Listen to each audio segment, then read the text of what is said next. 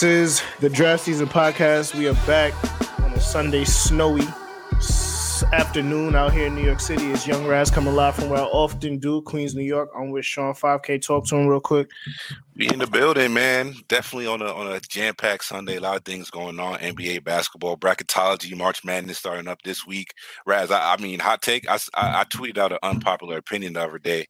Let me know what you think about this because I, I prefer you know what I'm saying, the, the week of, you know, conference championship week to like that first weekend of of March Madness. Like just in terms of like the games we get, and I like I, I, I know it doesn't compare, but like just the just the, the rivalries you're getting between like um guys teams in the same conference you know i think the basketball you're getting really good high level basketball during conference tournament week as well that's just uh, but i don't know you get to that in a second um yeah. but yeah joining us joining us in a second we do have friend of the show um, you know what I'm saying? Jackson Lloyd on the show. Um, definitely check out his pod, NBA Action with Jackson on Rise Network. Jackson, man, we was we had um we I know last time we recorded as well. I told him, man, the pre-shows and the post-shows we do are also magnificent content that I wish people could hear. Um, but but either way, how you doing today, bro? I'm doing well, just relaxing. Per usual, don't have too much to do and just excited to kick back and watch these games, finish up some things I've been working on. Yeah, man. Nah, like like you said, it's a um, lot, lot of stuff going on. So, um, the theme of the show is we're definitely going to be spotlighting the the most underrated players in the league this year. Um, so I think just in terms of, um, I feel like it's a good, you know, place to start this conversation.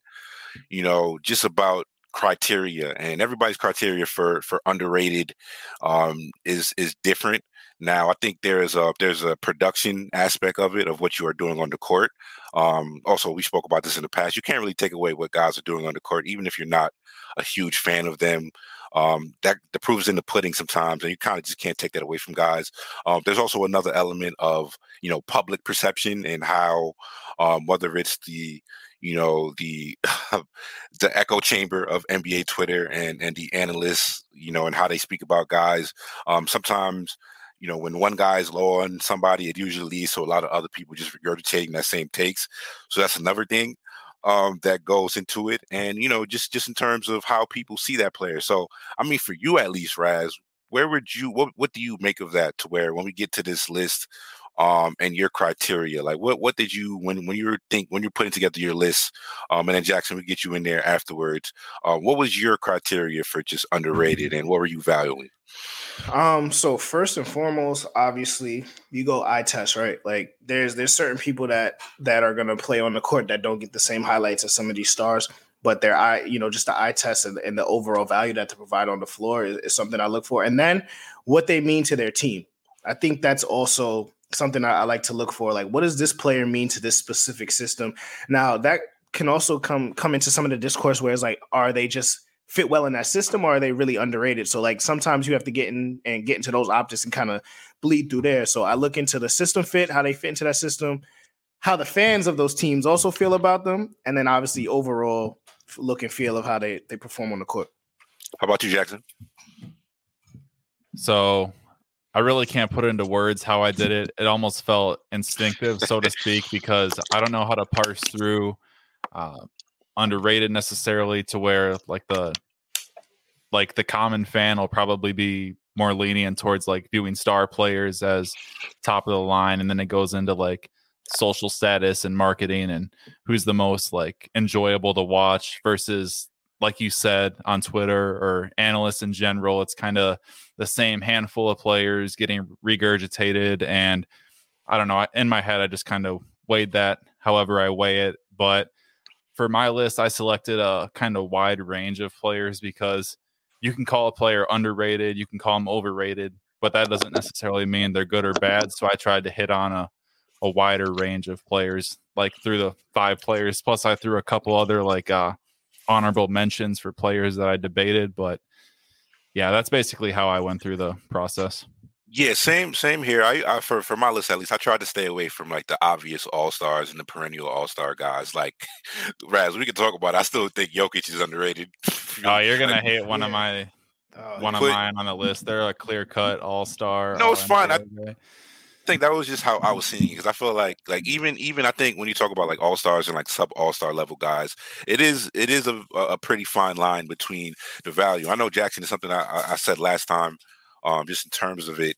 You know, when everybody says that you're overrated, you're probably a little underrated. As soon as everybody says that you're overrated, you're probably a little underrated about what you bring to the court, um, and that that really is uh, a, a, big part of it. So, um, shout out to the homie Paulie Pockets in the chat. He did say Shai on this list somewhere. So, um, real quick in the room, um, do you guys think Shai Gilgeous-Alexander is underrated? Because I think he's probably properly rated for me personally. He's not on my yeah. list. I love I, Shai. I don't. I don't. Um, I think his situation has. Um, he's he's not in a in a winning situation right now to where, um, you know, I think obviously OKC's not trying to win right now. Um, the fit with Giddey is something to be super um, excited about going forward. And I think we've also seen him on winning teams, that CP3, uh, Dennis Schroeder team in OKC, um, his second year in the league and his rookie year, um, that Clippers team as well, to where we've seen him contribute to winning basketball. Um, he's a, he's basically a, a wing-sized point guard who can do it all.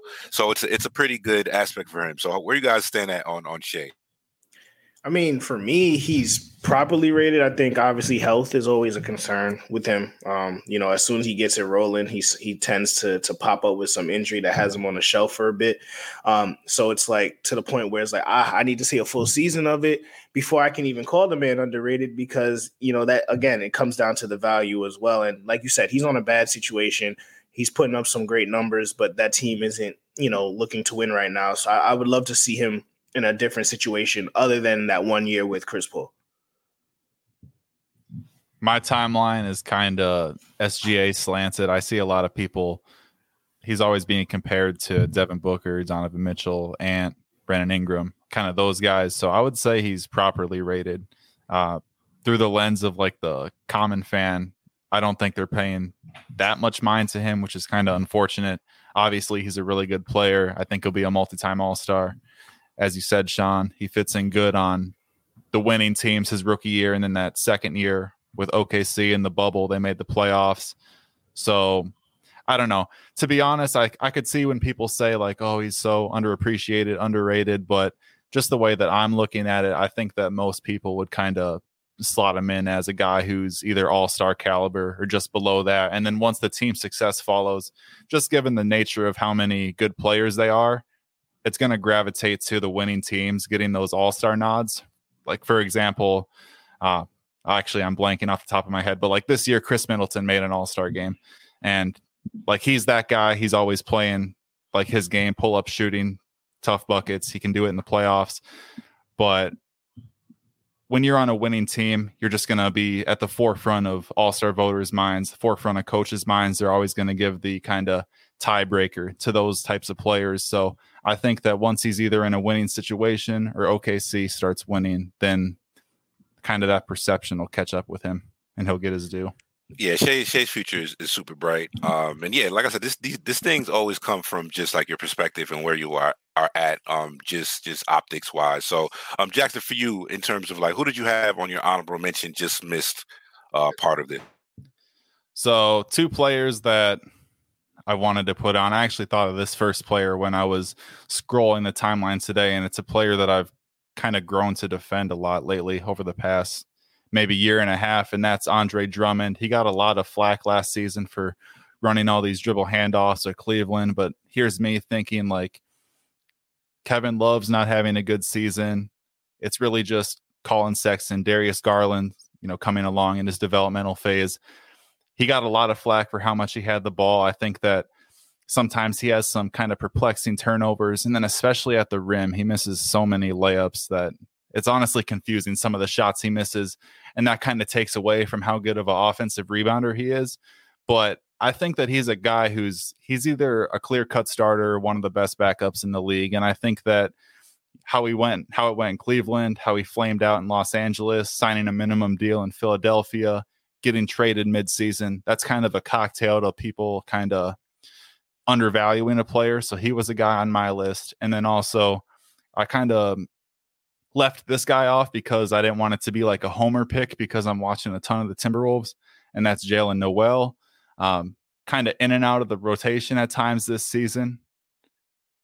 going on to another hot stretch here, I think that he kind of embodies something interesting with the team where he's not the shooter that Malik Beasley is. He's not the complete player um, on both ends that Anthony Edwards is, but I do think that he is a better player than, say, Jordan McLaughlin. Now, there are times this season where they've opted for his ball security, decision making, just how he runs the offense, the tempo he plays with. But Jaylen Nowell, he's a guy on my list. I think that the Timberwolves should kind of be viewing him as maybe not a building block, but someone they should value and try and retain. So those are my honorable mentions. It's not bad. I'm, I'm like I said, I've always been um, a, a Drummond guy, uh, much to the dismay of NBA Twitter. Um, but I, where, where did you have any honorable mentions, Raz? Yeah, yeah. Um, one of my my favorite players that I feel um is kind of overshadowed by our, our, good brother Jokic. Um, Will Barton, he's like one of my honorable mention guys because when when he's rolling, that team is is very dangerous. Um, he provides kind of that that off the dribble scoring and wing scoring and defense for them, and you know he's just a fun player to watch and.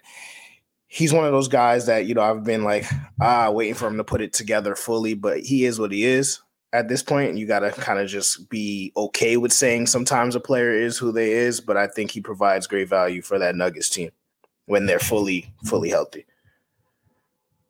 Yeah, um, I think yeah, Will Barton. Will Barton is like he's he's a part of it, and I think um, I, I guess I'll start with while we're on the Nuggets. Um, it's not on my honorable mention. He's on he's on my list. Um, so I gotta I gotta show some love to the uh, the steady work God himself, man. Monte Morris, man. I think I think particularly with, I like that. Yeah, partic- yeah. I think everybody with, says the Nuggets are 16 Fakus, and then they have no good players, but no, he's it, a really good ball handler. Can he, play he, uh, off other great players. I like him. Not to cut he, you off. Sorry. No, no, no. He it's all it's all good. He's perennially underrated. Even going back to what he did at Iowa State. Um, like he had four years of just you know consistent, uh, you know, production in a in a NBA esque um, you know system, you know. And I think just in terms of I found something um, just looking you know researching for this episode today. He's sixth in win shares from the 2017 draft class. Um, the only players in that draft class behind him are Jarrett Allen, who's first, uh, Bam, uh, Jayson Tatum, John Collins, and Donovan Mitchell. So the guys that he's ahead of, um, Darren, De'Aaron Fox, Kyle Kuzma, uh, Lauri Markkanen, Lonzo, Malik Monk, Isaac, uh, Fultz. So that's just to tell you, like he's been a, a, constant presence on that team. Um, you talk about the, we talk about the um, just the chemistry that he has with Jokic, and yeah, like you said, um, it's real easy just to be like, I think Jokic is like I said, we we're gonna get to this in the future, I suppose, um, about the MVP conversation. But you know, Jokic is is definitely putting himself in that conversation, and it's real easy just to discredit the supporting pieces in Denver right now. But you know, Monte Morris is has just been a steadying a steadying presence for that team. Um, I think his passing is underrated. Just his decision, he's one of the best decision makers in that um, in the in the league. I think, especially if you talk about um, is he a starting point guard in the league? I think you can get away with Monte Morris starting. Um, if you if the rest of your um, if your two through fives are extremely talented, um, and you have Monte Morris, he's definitely going to get the best out of the guys that you have. Um, extremely efficient, just in terms of um, his shot making. Um, and even his even his passing, I think his passing, um, he can make every pass that he needs to make. Um, just in terms of skip passes, bounces, bounce passes over the top. Um, him and Jokic. Um, I think one thing that he does incredibly, and I think it's a part of just the synergistic nature of that Denver team, to where, um, you know, we talked about the Jamal Murray and and um and Jokic having all time offensive ratings while they were on the floor together. And they haven't really lost much of that with Monte Morris on the floor.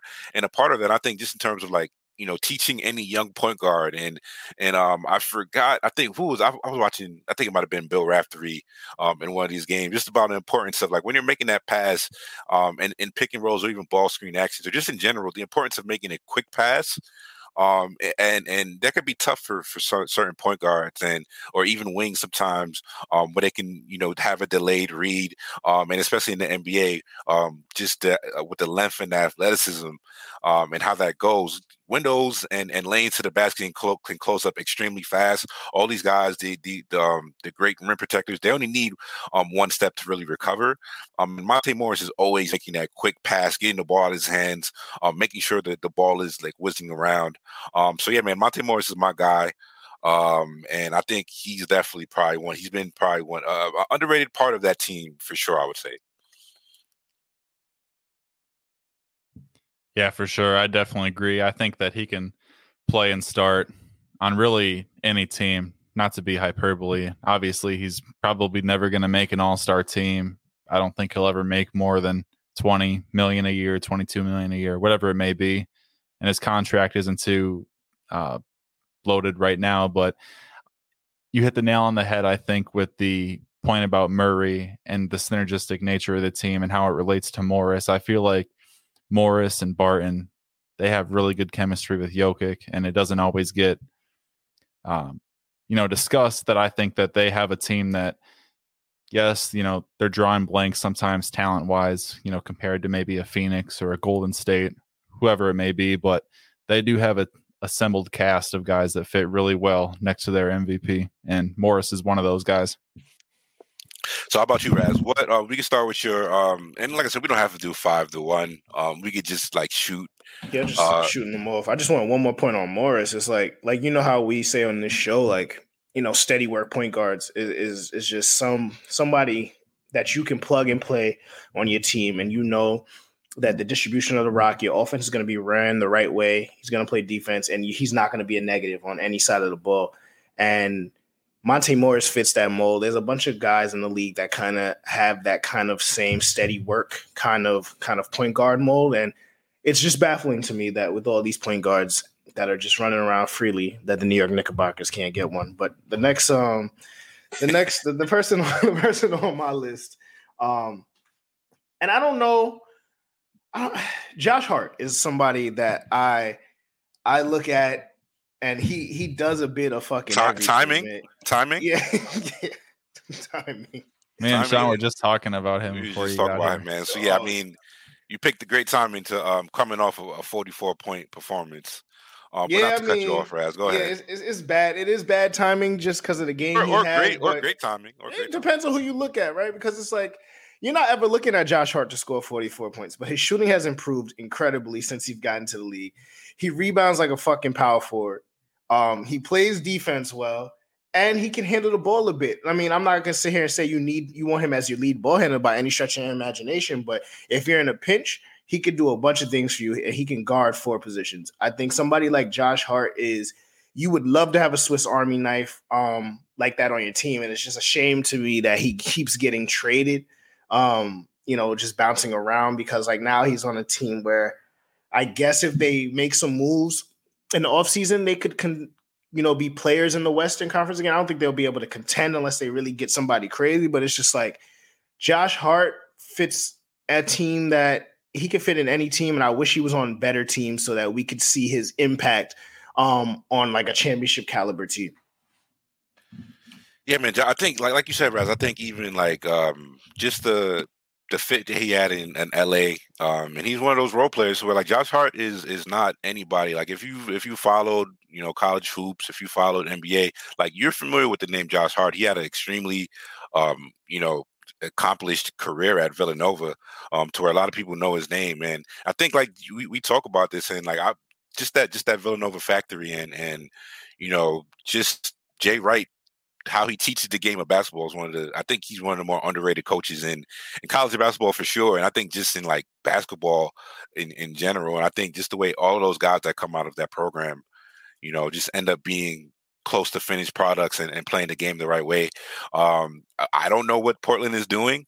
Um, but you know, like I think getting getting a guy like Josh Hart, you know, theoretically in return for CJ McCollum, if they're building around um, Dame Lillard in the future, and you have somebody like a Anthony Simons, who honestly I, he didn't make my list, but I, he he he legitimately can make this list.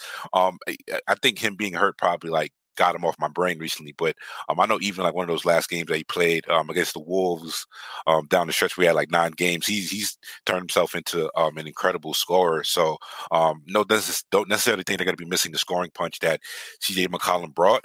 Um, but a guy like Josh Hart, who um, I think in general um, they've had that you know just revolving door in Portland of of wings. um, I think he's going to give them some stability and you know be able to to build out a nice you know base for for um you know to build a, a solid defense around Dame. So um for you at least though, Jackson, who who's the next on your list that you have for underrated? Um. Well, we don't have to spend much time on this guy, but I just included Delon Wright on my list, just kind of give him a nod because I feel like he's always one of those players, like Raz said with Josh Hart. He's always either being traded or, you know, ending up on a new team some way, somehow. And I think that I've kind of accepted him as a guy who you don't want him to be your primary ball handler. You don't want him to be your starting point guard, but he can give you good minutes. Um, really, as a backup, too, I think that he just kind of stabilizes ball handling pretty good, driving the ball. And um, like I said, having a pretty good season. Last year, he, I believe he got traded to Sacramento. Obviously, that's going to escape many people's minds. And just kind of, he's always been a serviceable player. I remember back uh, a few years ago with the Toronto Raptors, I was pretty disappointed when he was in the Valanciunas deal. And then he went from contending team to kind of team biding their time in the lottery, tanking a bit, some would say. And I feel like he's I, I, included him on the list because he's just never really talked about in any way, shame, uh, form, or fashion. But he's 29, still sticking in the league. I think that he has a few years left, and yeah, I don't know. I don't really have much more else than that. No, I, I, think he's like a perfect like third guard um, for for like your your rotation. Bring him off the bench. He can play next to any of the other, you know, primary lead creators. Um, can space the floor for you. And like I said, just uh, just in terms of a point of attack defender, um, that's somebody to where um, I'm not sure what it is. Uh, I think he has a couple. I think he's a free agent this summer. So I think even like if you need a backup point guard or backup guard, um, that defensively he could he could um, and you don't have to break the bank for a guy like that. I think he's making eight million this year, and I think his next contract will probably be less than that. So, um, not a definitely definitely you know un, unheralded if we're talking about just unheralded players, I think he's definitely like on that list and and very high up on that list. But um, how about you, Raz? Next, next on your underrated list. All right. So before they got traded to to the Celtics, is somebody and for that that fucking price that they went for, you know, um, Derek Wright is is somebody that I'm he's kind of a tweener in between what guard position he'll play. He could play both. I think he's probably better off as your two, but he's not, you know, kind of the the offensive threat sometimes you look for in in a two guard. But I think, you know, he's somebody that can get you 25 and 5 on a nightly basis. Um the role he's gonna play for Whoa, Boston. You say 25 and 5. 20 little, points? Five, that's a, 20, little, that's no, a little aggressive. That's a little it's, aggressive. Is it 20. for Derrick White? I don't. think, 20, I don't yeah, the 20 so. to 20. I'm a huge Derrick White fan, but no, no, he's not. I don't you, know, I man. That's like, a great night. That's a great night from from Derrick White. I want to I mean, go to yeah, 20. I mean, I'm not. I'm not even think, disagreeing with you, but 20 is a little aggressive on the, on the points. 25 and five. That's the that's the I that's think, the Tyreke I think, Evans. I, no, yeah. Tyre, fuck, first of all, fuck Tyreke Evans. Second of all, Back Derrick White. Soon. Derek, I think know, Derrick White. Yeah, he will. Be. Hold on, he was. On, I think he was on. I think he got suspended for lean or like some one of those controlled heroin substances. So, um, you know, uh, shout out to Tyreke Evans. I hope he got his um act together. He's trying to um, come back. Yeah, I know he worked yeah. out for the Warriors recently, but um, continue, right? No, I'm not. I'm not saying. I'm not saying. Obviously, that's what he's going to give you every night. I think. I think you know personally, if he's put in the right position, he has that type of ability. Um, I think you know, playing as the sixth or seventh man on Boston makes them a sneakily dangerous team with some of that bench, that adding that bench depth to him. And I think he's somebody in an expanded role because he's always next to a pretty dominant ball handler. It's ball handler, it seems. You know, DeJounte is somebody who you can't take the ball out of his hand, and, and Derrick White can kind of just plug in and play that complementary role. And he's going to have to do that here again. He's going to run the point sometimes, but, you know, a lot of that runs through Jaylen Brown and, and Tatum. And then obviously Marcus Smart really believes he's a three point shooter at this point in his career. So his looks will be limited, but I do think he's underrated in terms of what he can do defensively and running your offense, and especially for the Celtics because he's going to come off the bench for them.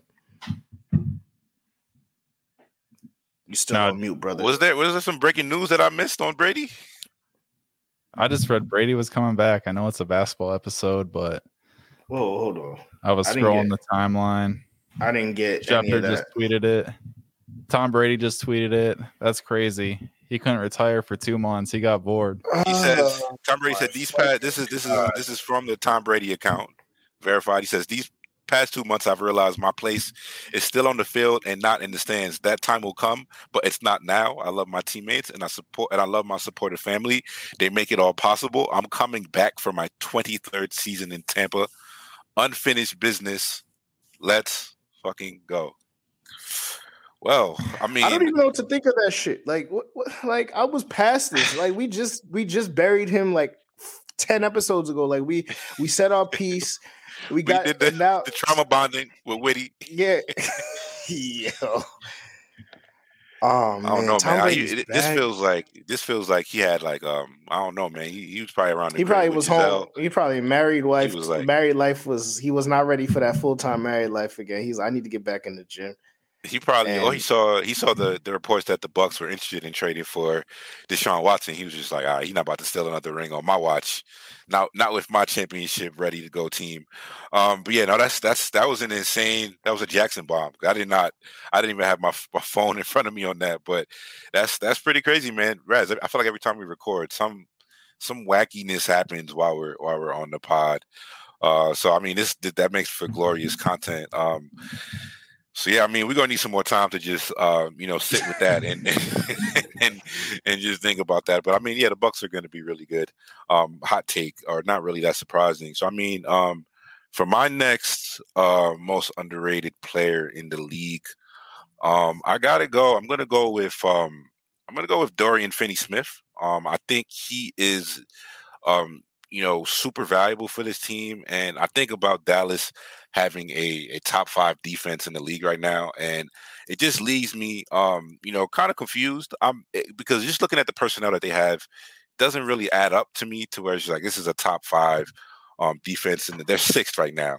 Um, but even considering personnel, um, and the guys they play, um, you know, I think like like I said, I, I don't know if um like on, on a coach of the year ballot, I think Jason Kidd is kind of you know pulled all the right strings for this team. Um, and I think he probably deserves some votes on on coach of the year somewhere on that ballot.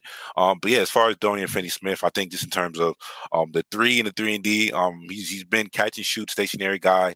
Um, I think him playing with Luka, Luka has, uh, or just the confidence that Luka has making those passes to to um, to DFS um, in, on the, on the weak side, and he's always stepping into those jumpers. But I think just in terms of what they do defensively, I think super underrated point of a top um, point of attack defender for them. And I think what they do defensively and, and getting guys in the, in the proper situation, um, or, or getting them in, in situations to where, like I said, just talking about personnel, and, and they don't have a bunch of plus defenders on that on that roster.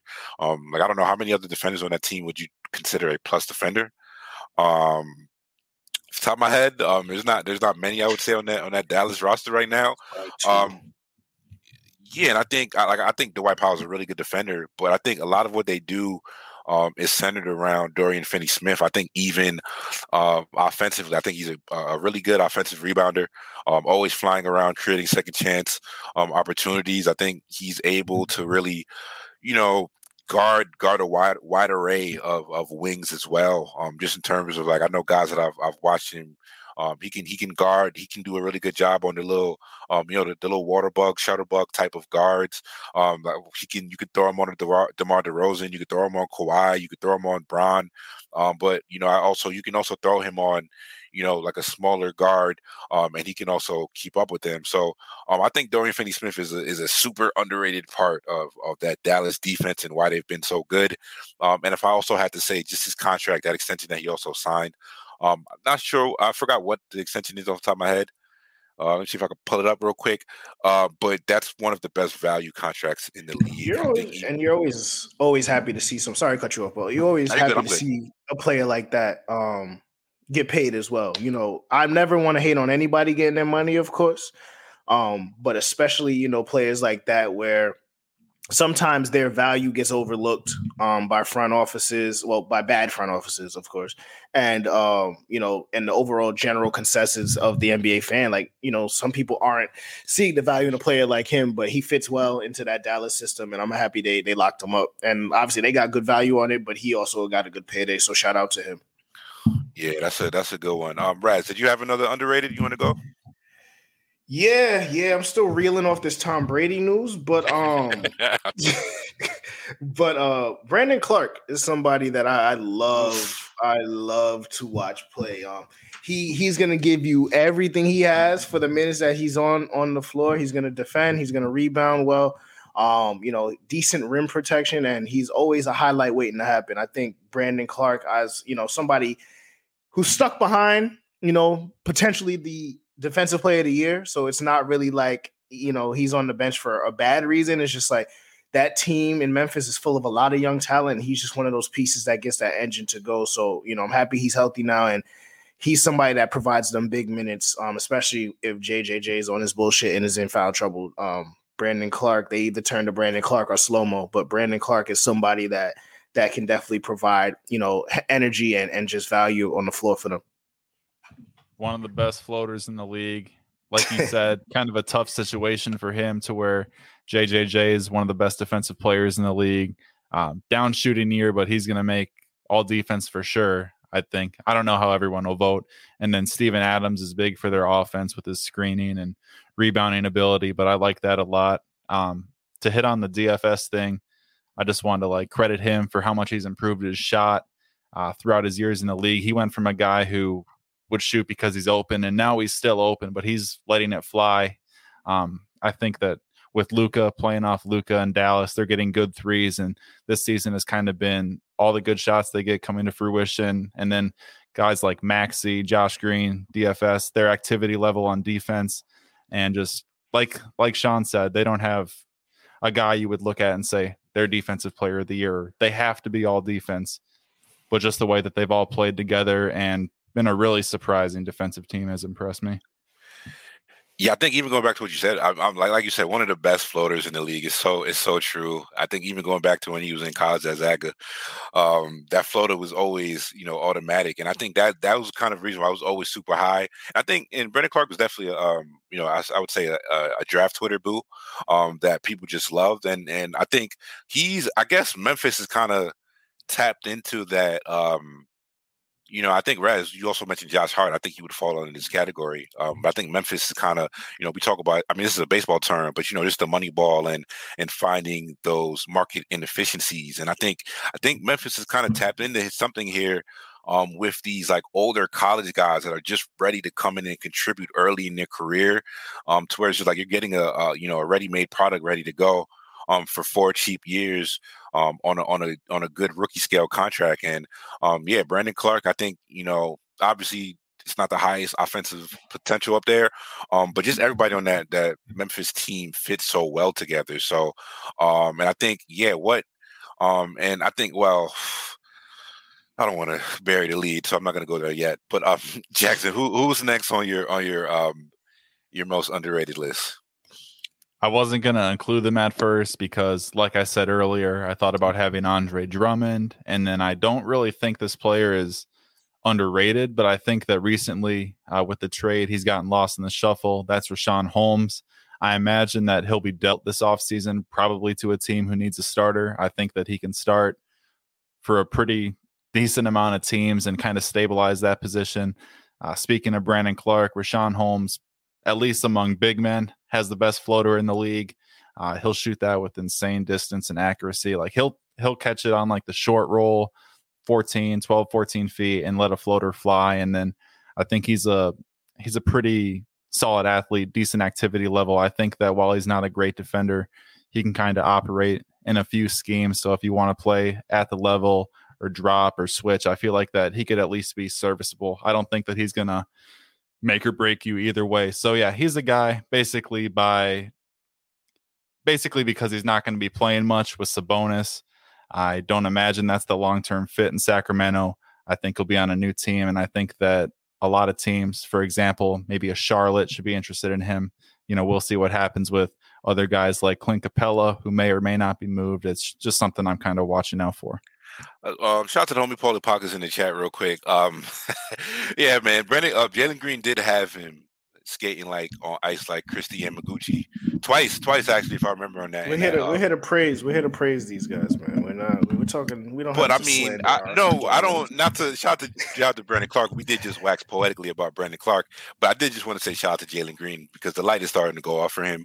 Um, I mean, a bunch of those rookies, those that yeah, you know, that as, were hurt, as you like would, Cade and Jalen, yeah.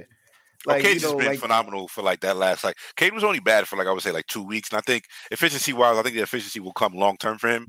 But yeah, yeah, I think just in terms of how the Rockets are playing, Stephen Silas has done a really good job with them. Um, and and and yeah, so I think um yeah, I think just in terms of just just shout out to to Jalen Green. Um, that's a that's a pretty good one. Um, my next most underrated player of this year.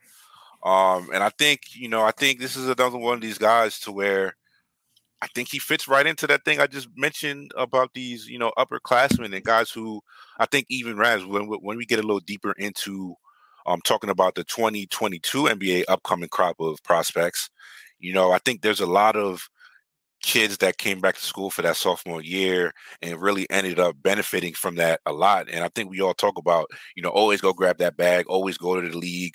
Um, if you got to go overseas, whatever you got to do, you know what I'm saying? We always we want we want these kids to get paid. Um, and we're always going to be pro these kids getting paid. Um, but I think just, you know, when kids stay in when these guys stay in school and you see that development from year to year to year, um, I gotta say, man, shout out to Cameron Johnson, man. I think he I almost put Mikal Bridges on this list, but I think you know just the he's outgrown that label. He just called a max. He just called a max, man. It's just it's like one of those things where it's like Mikal, I love him, and he I was. he was there for for a long for a long time for a long time and even I think as CP3 has been out for this recent stretch um you've seen him you know do a lot more with the ball and and you know raise that usage rate up a lot um, another one of those Villanova guys. So um, I didn't I didn't want to um, put uh, Mikal Bridge on the list, but dude, Cam Johnson's been incredible. He's shooting like 44% from three this year, with a 64 uh, percent true shooting percentage. Um, I think for for has for as much as that pick was killed um originally, and I think Raz, another one of these guys, Desmond Bane, We talk about just because these guys are older, it doesn't mean that they're not going to continue to get better at their craft and, and get better at the skills that they're going to need that they're already good at in the league. Um, particularly, you know, if you're going to a situation to where you're not going to be, and and it's kind of it's kind of it's when you think about it, particularly with like you know the high end lottery guys those guys are really going to you know the work in progresses the teams that are really far away from from being competitive and and years away from being years away to quote the great Fran Fraschilla um, one of the greatest quotes ever but you know so it's so it's tough for those like it's unfair for a lot of lottery guys when they go to those places that um are incomplete. Um, but yeah, Cam Johnson, I just think like even even like as watching what he did at, at, UNC, the kid could always shoot the leather off the ball, um, and that has definitely translated. And I think even um, like I said, going back to this recent stretch with CP3's out, um, you've also seen him do more of the ball, you know, flashing a lot more pull up jump shots. Um, I think just in terms of, I think if we're talking just shooting versatility and what he can do, he can shoot off the screens. You can you can run them, You can have him do dribble handoffs, um, stationary. Um, I don't even have the number in front of me, but I know his his spot up numbers are just insane and probably one of the best in the league. Um, you know, the form is beautiful, um, quick release. There's so many great things to where, and the more like that, I'm just like walking through this and talking through this. These, you know, it's real easy to fall in love with the with the blue chip one and gun one and done guys who you know come in with the prestige, you know the hoops mixtapes, have been on the you know the AAU circuit for a minute. That um you know these guys are already you know celebrities by the time they even you know step on campus in, in college. But when it really comes down to these guys and, and fitting them into it, you know, you that's when you really got to get to the tape and, and, and watch these guys about how they really how they play, how how they development how they develop, I should say, from year to year. Um, and I think Cam Johnson has just been a great pick, and I think um, he's a part of that, you know, well-oiled machine. Um, and I think just the trust that Monty Williams has had in him, um, you know, is super. You, you see the trust that he has in him, and just playing between guys like CP3 and Devin Booker who have the ball in their hands a lot, and even a, a Cam Payne who who is their third ball handler, to be honest. Um, so you really need him to do things that he's not comfortable with. So um, I think Cam Johnson is, is taking another step. Um, I think the shooting is going to continue to get better, and you know I don't want to put a ceiling on him because um, I think even defensively, um, I think people expect him to be a, a below average defender at at um, UNC because he's not the most fluid athlete when it comes to you know just moving his hips. But I think Cam Johnson has also improved and, and done really well um, schematically in, in, in that system uh, that Monty Williams plays, um, especially because um, you know they play heavy drop a lot with with um, with Ayton um, for the most part But um, so that asks a lot for those wings, and um, on those minutes, him playing, you know, on on the flank with with guys like Jae Crowder and Mikal Bridges, they've given you know teams a lot of hell, and um, Phoenix has just been one of the best defenses um, in the league all year. So um, second right now in defensive rating. Um, but yeah, man, shout to shout to Cam Johnson. Um, definitely deserves some love on, on this list. So I, I, will say, just not even to talk on like underrated players, just like to, to touch on the Suns one one time. Um, this Chris Paul injury um, might be, you know, obviously getting the Chris Paul injury out the way first is probably one of the best things to, to happen to them. You know, just getting he's first. The dagger's coming. coming. Don't worry. coming. No, I'm just saying, but getting it out the way is fine. Um, I'm okay with that. But I'm talking about in terms of the team's growth, right? Like obviously they'll need Chris Paul. If they're gonna win a championship, they'll need Chris Paul. Let's not let's not get ridiculous and let's not, you know, you know, start talking crazy. But I think the maturing of this team, obviously they had a run last year to the finals, but this stretch run, um, six weeks or whatever it's gonna be without Chris Paul, where we're getting to see some point booker um Cam Payne's playing a little bit more of the the impactful minutes. And then you, like you said, you got people like Mikal and Cam Johnson flashing other sides of their game. I think just the growth that they have now with some of these young players, you know, maybe we'd like to see Ayton become a little bit more dominant. Um, you know, while Chris Paul is out, just ex- exert himself into some of these game plans. But I think some of these kids getting a chance to grow up without CP3 holding their hand um during these six weeks is going to be big for them in the playoffs. It's pretty good. Um, so I think Rad, you could go next. If you had another underrated, bro. Yeah, my I think. No, where we at on this is. I think we're around like four or five. I just four. I yeah, think. close, close to it. Yeah, I think probably I like to put up there. Um, and I don't know if he's underrated, but to me he is. I, I feel like we don't talk about him enough. Um, you know, Time Lord. Shout out to to the had, Time I had Lord. Him on my list. I had him on my yeah, list. like really, like time, on my list. Yeah, I had him on my list. Yeah. Did you Jackson as well or no? No, I mean I considered him, but I didn't know whether he would be considered uh, underrated anymore. Just as recent stretch of play, uh, I tweeted the other day how Boston has four or five guys that are in all D consideration, and he has to be towards the top of that. Yeah, I mean when he's right, you know, when he's he's on the court and he, he's playing and he's in, he's engaged and focused, like he's blocking shots and he's rebounding at a ridiculous rate. Like he put everything that we've always said, like, yo, these these Celtics teams, they need a big man, they need a paint presence. It was on their team the whole time. He just needed to get on the court. And I know we wanted them to trade 35 of them draft picks to get a center or something like that, but Time Lord has has kind of been plug and play for them, and he protects the rim and he rebounds for that team like no other. So I think what he brings to the Celtics increases his underratedness to me just because he's kind of that piece that they've been kind of searching for for a bit. Obviously, they can still improve the roster, but Tom Lord, Time Lord is irreplaceable for them right now. So yeah, man, I think like like I said, as you you stole, um, uh, Time Lord was definitely on on my list.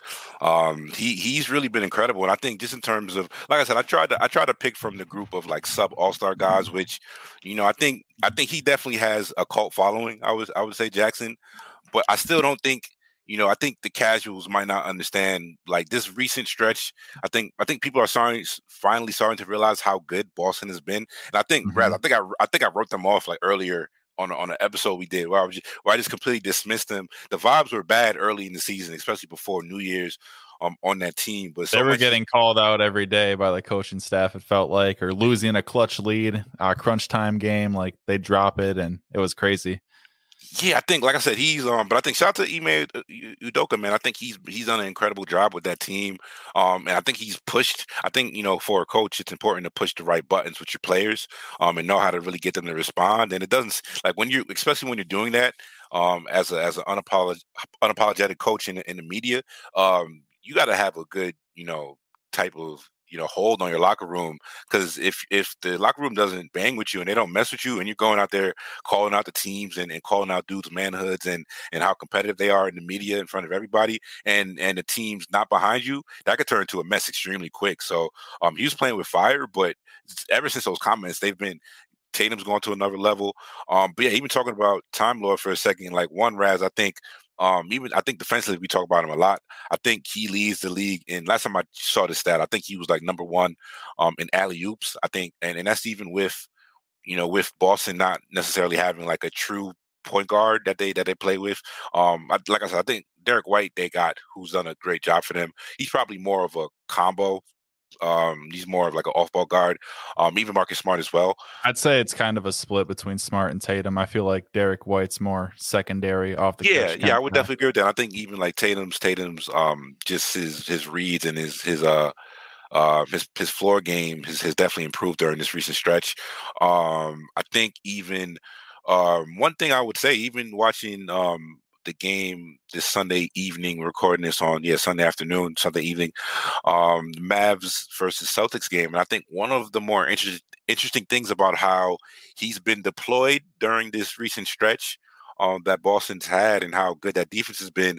Um, he they haven't really been having him guard centers. They've been using him. Um, they've basically been putting him on like wings. And if you watch the game for a lot of times, um, he was on Luka. And they would use him especially because he's a switchable guard. I mean, he's a switchable center, and he could really he can switch with the best of them um, in terms of centers. So um, they've been you know using him on those you know primary guys, and he's been making their lives hell. And I think just in terms of how well he moves his feet, and I think that's a special attribute for a center.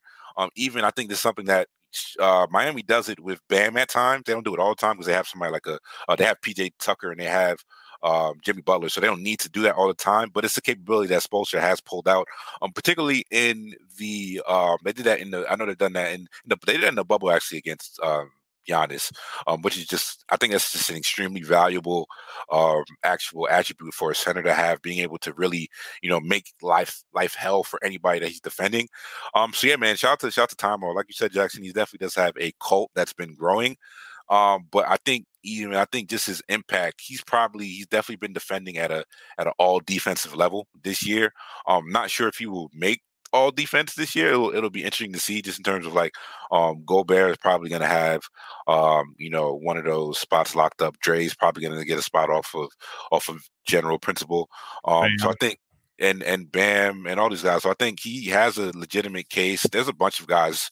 Oh, I, I like I'm. I don't know who's gonna who's gonna get left off. Like there's gonna be, we're gonna be having all, these conversations all, where like all ah. defense is probably gonna need its own. I feel episode. like I feel like for Bam and Robert Williams, you could kind of justify putting them in one of the forward spots just because they don't always guard a five. So I agree with that for sure. I think um, you could kind of finagle it to squeeze them in like that, and I don't have a problem with doing that. Like I think that the best defenders should get credit for being the best defenders. So whatever way you can kind of morph your uh, quote unquote team to fit that works. But I also think there should be a third all defensive team like there is all NBA.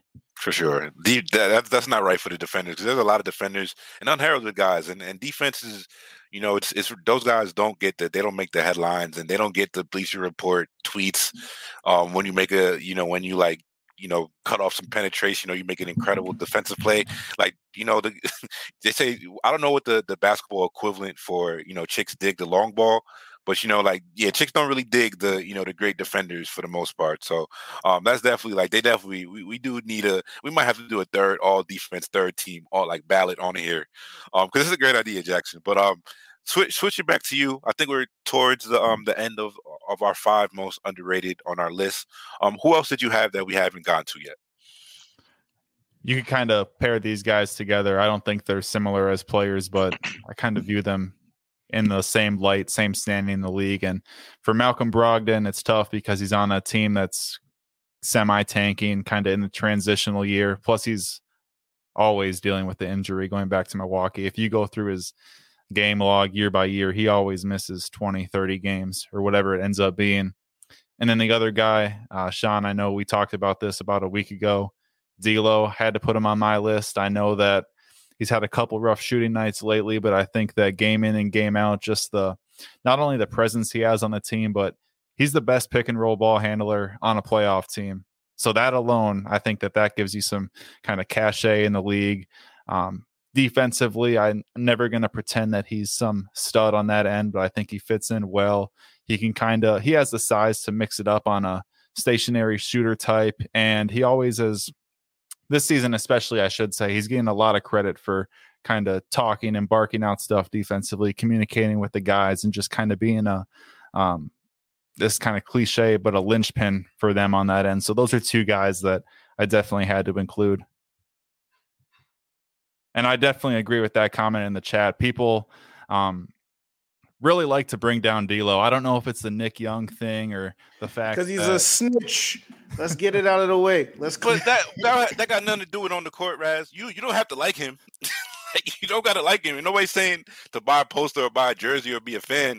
Like like I said, yeah, but that's a part of like when and that's why I said I think even like, like I said, I tried to he was on my list as well. I was I was gonna we were gonna get to this. Um, I didn't even get to I didn't even have to say it. Um, but but yeah, so like I said, shout out to the homie Jalal in the chat one. But um, but yeah, like when we talk about just like perception being in the gutter, and you know this is this is a big one, Jackson. You mentioned like uh, pulling up his synergy stats. Synergy has graded him out defensively as a very good defender. He's in the 80th percentile on points per um, shot attempt or points per possession as a defender, um, as the closest defender. Um, you know, when he's guarding, you know, off ball shooters, he's been excellent. Um, like so his defensive numbers, and I think even people might not agree or or and I think with him particularly, you know, I think there's a part of it to where he came into the league as an extremely young guy, and some of the habits that he had, he was on some really horrible teams. There were some bad habits that really showed themselves, some warts in his game, and obviously just lateral mobility as a defender. He's probably never going to be like a, a, plus defender, but he's been a really damn good defender this year. And when you add that to what he's done offensively, um, we're talking about a really. I think, I think he's probably been in like a top ten to twelve um, probably point guard in the league this year. And I think point guard is probably the deepest position in the league um, as starters. Um, so if you if you have a, a, group of those guys that you don't want to put them against, like it's not really the big, you know, what I'm saying. Uh, it's not as much of a you know negative thing that people try and make it about him that like oh he's not one of these elite guys um even we talk about his comps coming into the draft um, people said Steph Curry, people said James Harden. He's neither of those guys. But even when we talk about just lead ball handlers, there's not there's not 30 James Hardens. There's not 30 James I'm um, Steph Curry's in the league.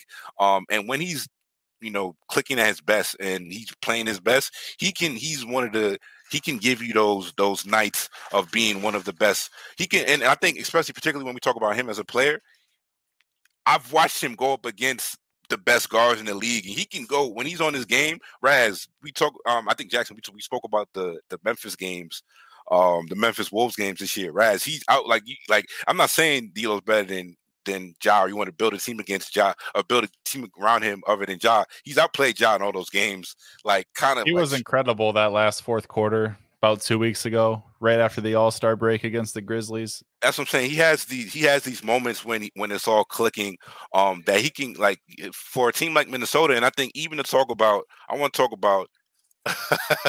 Raz, I mean, we did the most we did the most underrated players in the league. So I mean, the flip side is we might have to do the most overrated players in the league, um, just to give people some content. But you know, I just hate the way that that the trade, the the obviously the Wiggins and you know Wiggins Kuminga for D'Lo, obviously, but if I'm being realistic about that trade, and we could we could dive into it, but honestly, I think what D'Lo's done in Minnesota is more impressive than anything Andrew Wiggins has done in in Golden State. To be honest, and this is not to take away from Andrew Wiggins because obviously he went to a not only did he went go to a winning core, he went to the the core of a dynasty perhaps the best modern dynasty that we've seen. If we're talking about just plug and play, his life is real easy. Um, I'm not even gonna we're not even gonna talk about how horrendous Wiggins has been um since the All Star break. Um, Raz, we didn't even get to um we didn't get to the All Star ballot, but the fact that Wiggins made an All Star team was was always laughable. Um, in, I thought my, Ingram should have made it. To be honest, I, was, I could. There was probably yeah, three Ingram or four other guys that had a better case than than Wiggins, and I, I would have put Ingram over uh, Dejounte too. To be fair.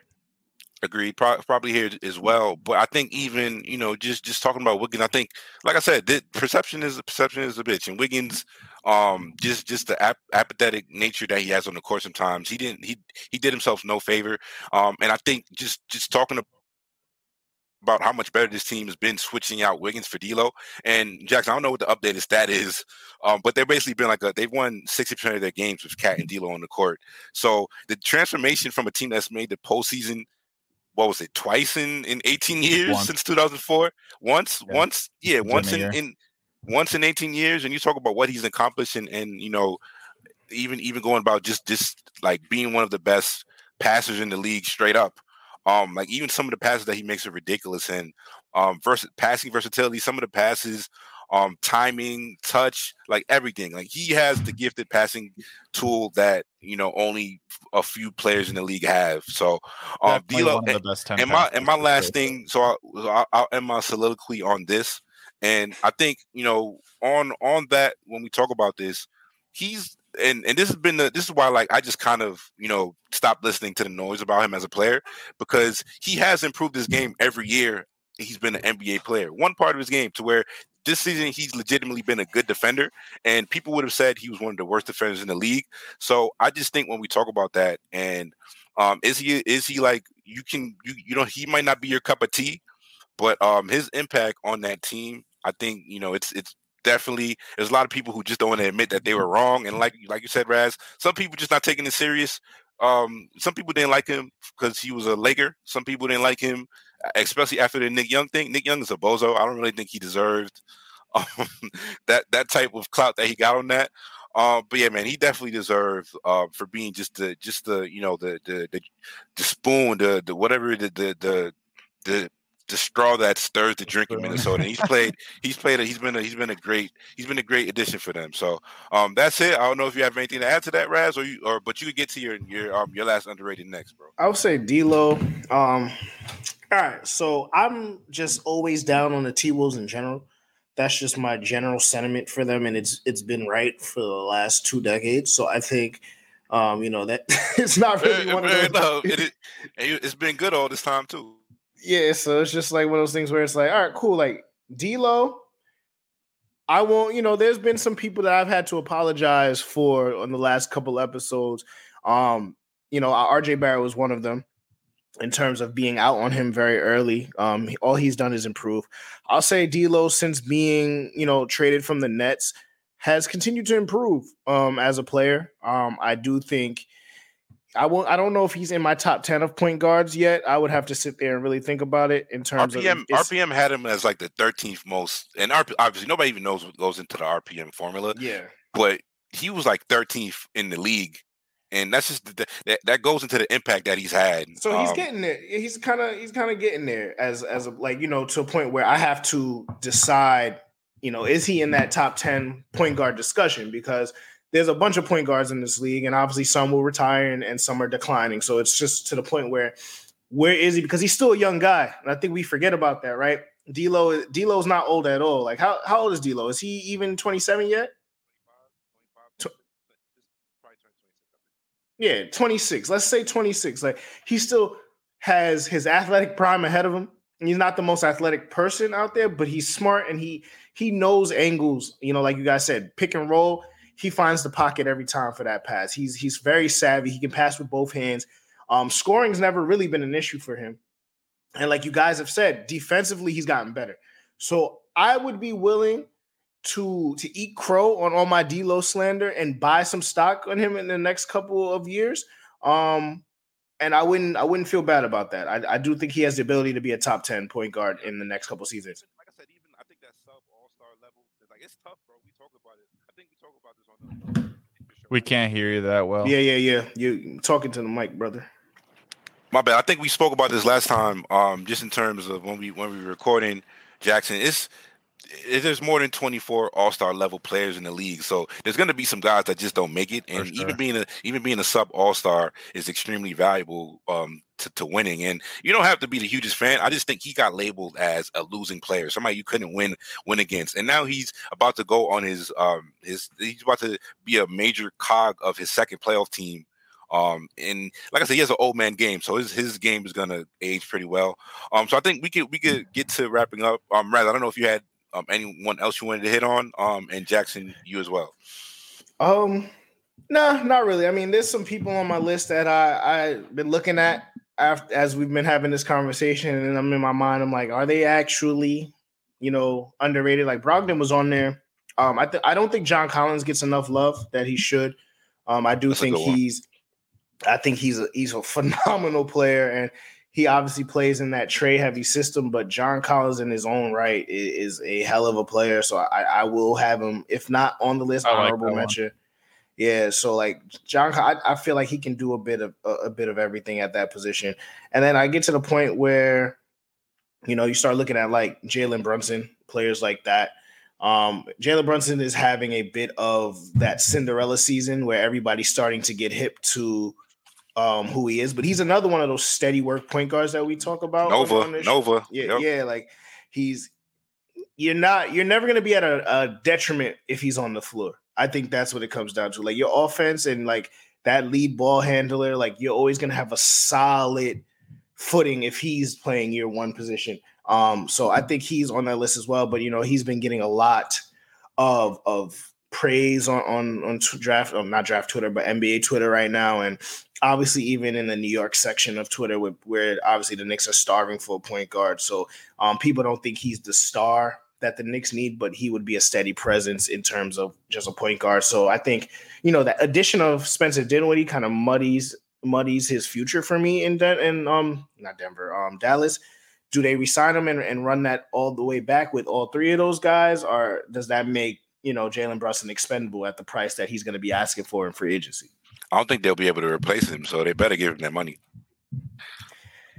I don't know. Trade- I think they're I think ahead, they're bracing themselves to lose Brunson because it seems like uh, Detroit's eyeing him. There's probably a couple other teams that have his name circled. They're just waiting in restricted free agency. It gets crazy sometimes with the offer sheets even even with Dallas and their path towards like true contention as they have Luka, yeah, man. I think if, if Mark Cuban's gonna play the tax game, like I said, I, I think it's gonna be very hard for them to replace um, Jalen Brunson. To where it's just like even if you have to trade Jalen Brunson down the line, um, and get off some of the money in like a year or two, I'd probably just swallow the swallow the pill and, and figure that out later. Because um, yeah, I think some of the warts and Spencer's games, Dinwiddie's game, uh, might be a little more apparent if you're depending on him a little more than they are right now. He's kind of he kind of just fits into their system well. Um, but yeah, Jackson, did you have anybody else you wanted to get to? I didn't even know if I was going to say this player. I don't actually think they're underrated in the general sense, but I just wanted to say Kevin Durant because I think that he's kind of become the standard of player to where he's going to get compared to Giannis and Embiid, Jokic, and I don't know people go back and forth on this. They flip flop on it. There's a lot of great candidates, but game seven, if you had to win or take all game, he's probably the guy you would choose. I think it's between him and, you know, obviously a few other players. I don't want to discredit the season anyone's having or how well player X or player Y is playing. I do think that if he didn't get hurt, I think that the Nets would be the one seed. I think that Durant would probably have MVP close to locked up, and I think that James Harden would still be on the Nets. So that just goes to the overarching kind of impact and imprint effect that he has on not only the Nets but all of basketball. And if something happens to one of these premier players, like a Kevin Durant, it just alters the entire league. For example, he tears his Achilles, he's down for the next season. That changes everything about the league, and I think that kind of his injury, uh, not only how he comes off and how he plays off injury, how he's just doesn't even miss a beat, but just a, a one month kind of injury, six weeks, whatever it was, just completely just dismantled kind of the the start that Brooklyn had. They went from the first seed to they fell to eighth. I don't know if they ever fell to ninth. Anyways, that's kind of my take on Kevin Durant that I don't know if he's the best player in the league anymore, but you don't want to face him in the playoffs, even if they're the eighth seed. You don't want to face him in a game seven. And he's kind of become one of those players that, like a LeBron, like a Steph, that everyone's going to compare the next upcoming star to.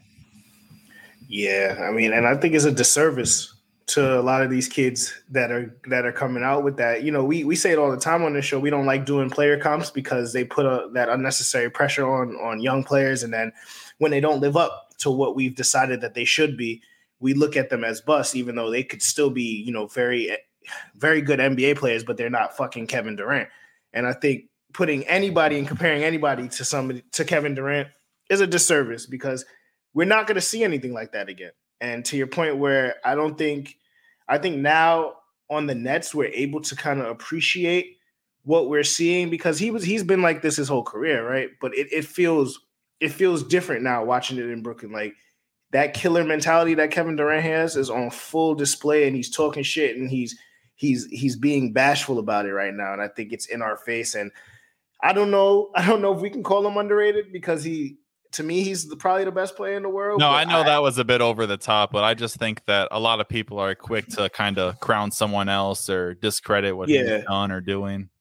As long as he's right, as long as he's healthy, like he's the best player in the world right now. And we can't. I don't think we can argue. You know, I can. I want to argue for Jokic as much as I as I can. Right? Like I think Jokic is playing a different basketball game out there. Like when yeah, I watch, I'd say he's MVP. Play, to Jokic's credit, he's having a like, tremendous season. I think that he's probably going to go back to back if they get healthy. You don't want to yeah. face him in the playoffs, but because he finds a way to get it done too. It's like you look at Jokic and you're like, huh, who's he playing with? And you look up, he's in the second round of the playoffs. So it's like if you if you you know he's the six seed. If you're the three seed, you don't want to run again and run into the Nuggets with potentially getting some of those boys back as well. Like you, that's not a good matchup, regardless of what team you are in in, in the West.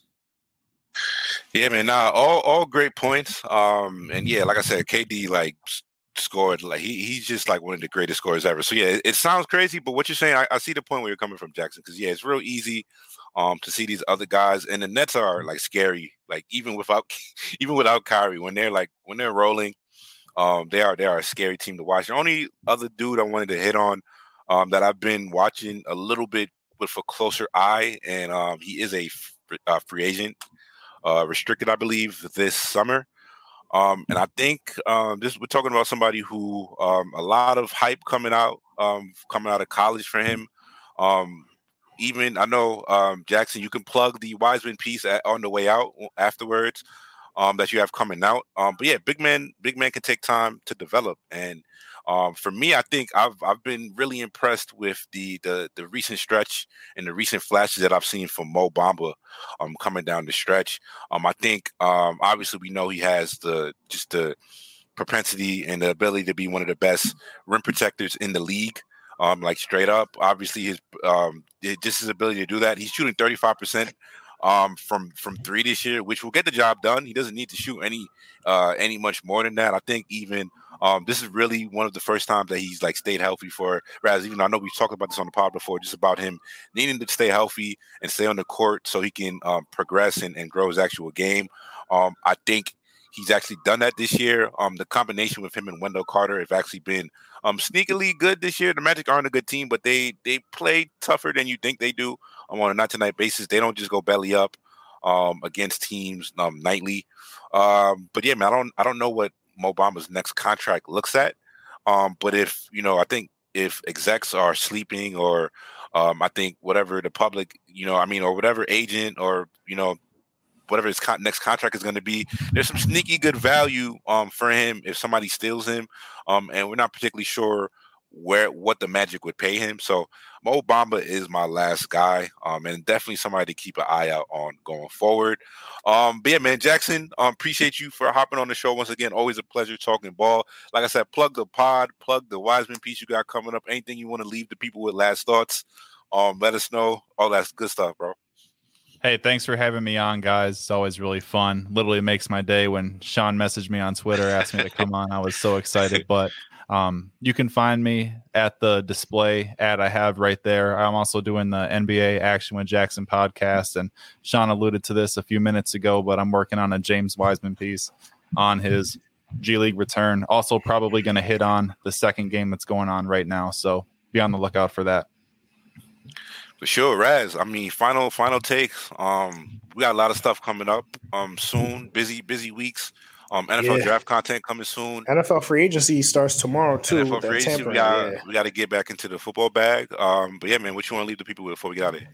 Um, you know, I've been I've been thinking. You know, we we are blessed as as as people that we get to sit here and watch these sports and, and talk shit about it, you know, on this mic. So I, I, never take that for granted that people actually tune in and listen to all of us speak. So Jackson, appreciate you hopping on with us, man. You always provide that that good insight, and you're doing great work. Man, you're one of my favorite follows on Twitter.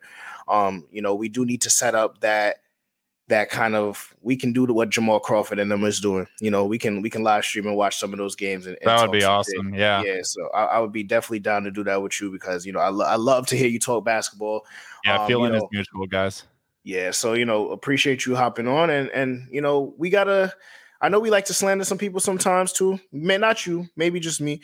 Um, but I think we got to start taking um stop taking some of these players for granted because we're, we're watching, you know, some of the most talented basketball players to ever do it right now. Um, just collectively, a lot of young guys. The league's in great hands. You know, as we like, you know, people like LeBron are getting older, and LeBron's been a mainstay my whole life. You know, he's been in the league twenty fucking years, so um, it's hard to remember basketball without LeBron. But as I look at some of these young guys that's popping up. You know, we we got a lot of good young talent coming up, so we're, we're going to be watching some good basketball for some for so long time. So, again, I thank everybody for rocking with us, and, and we'll be back soon with some new content for y'all.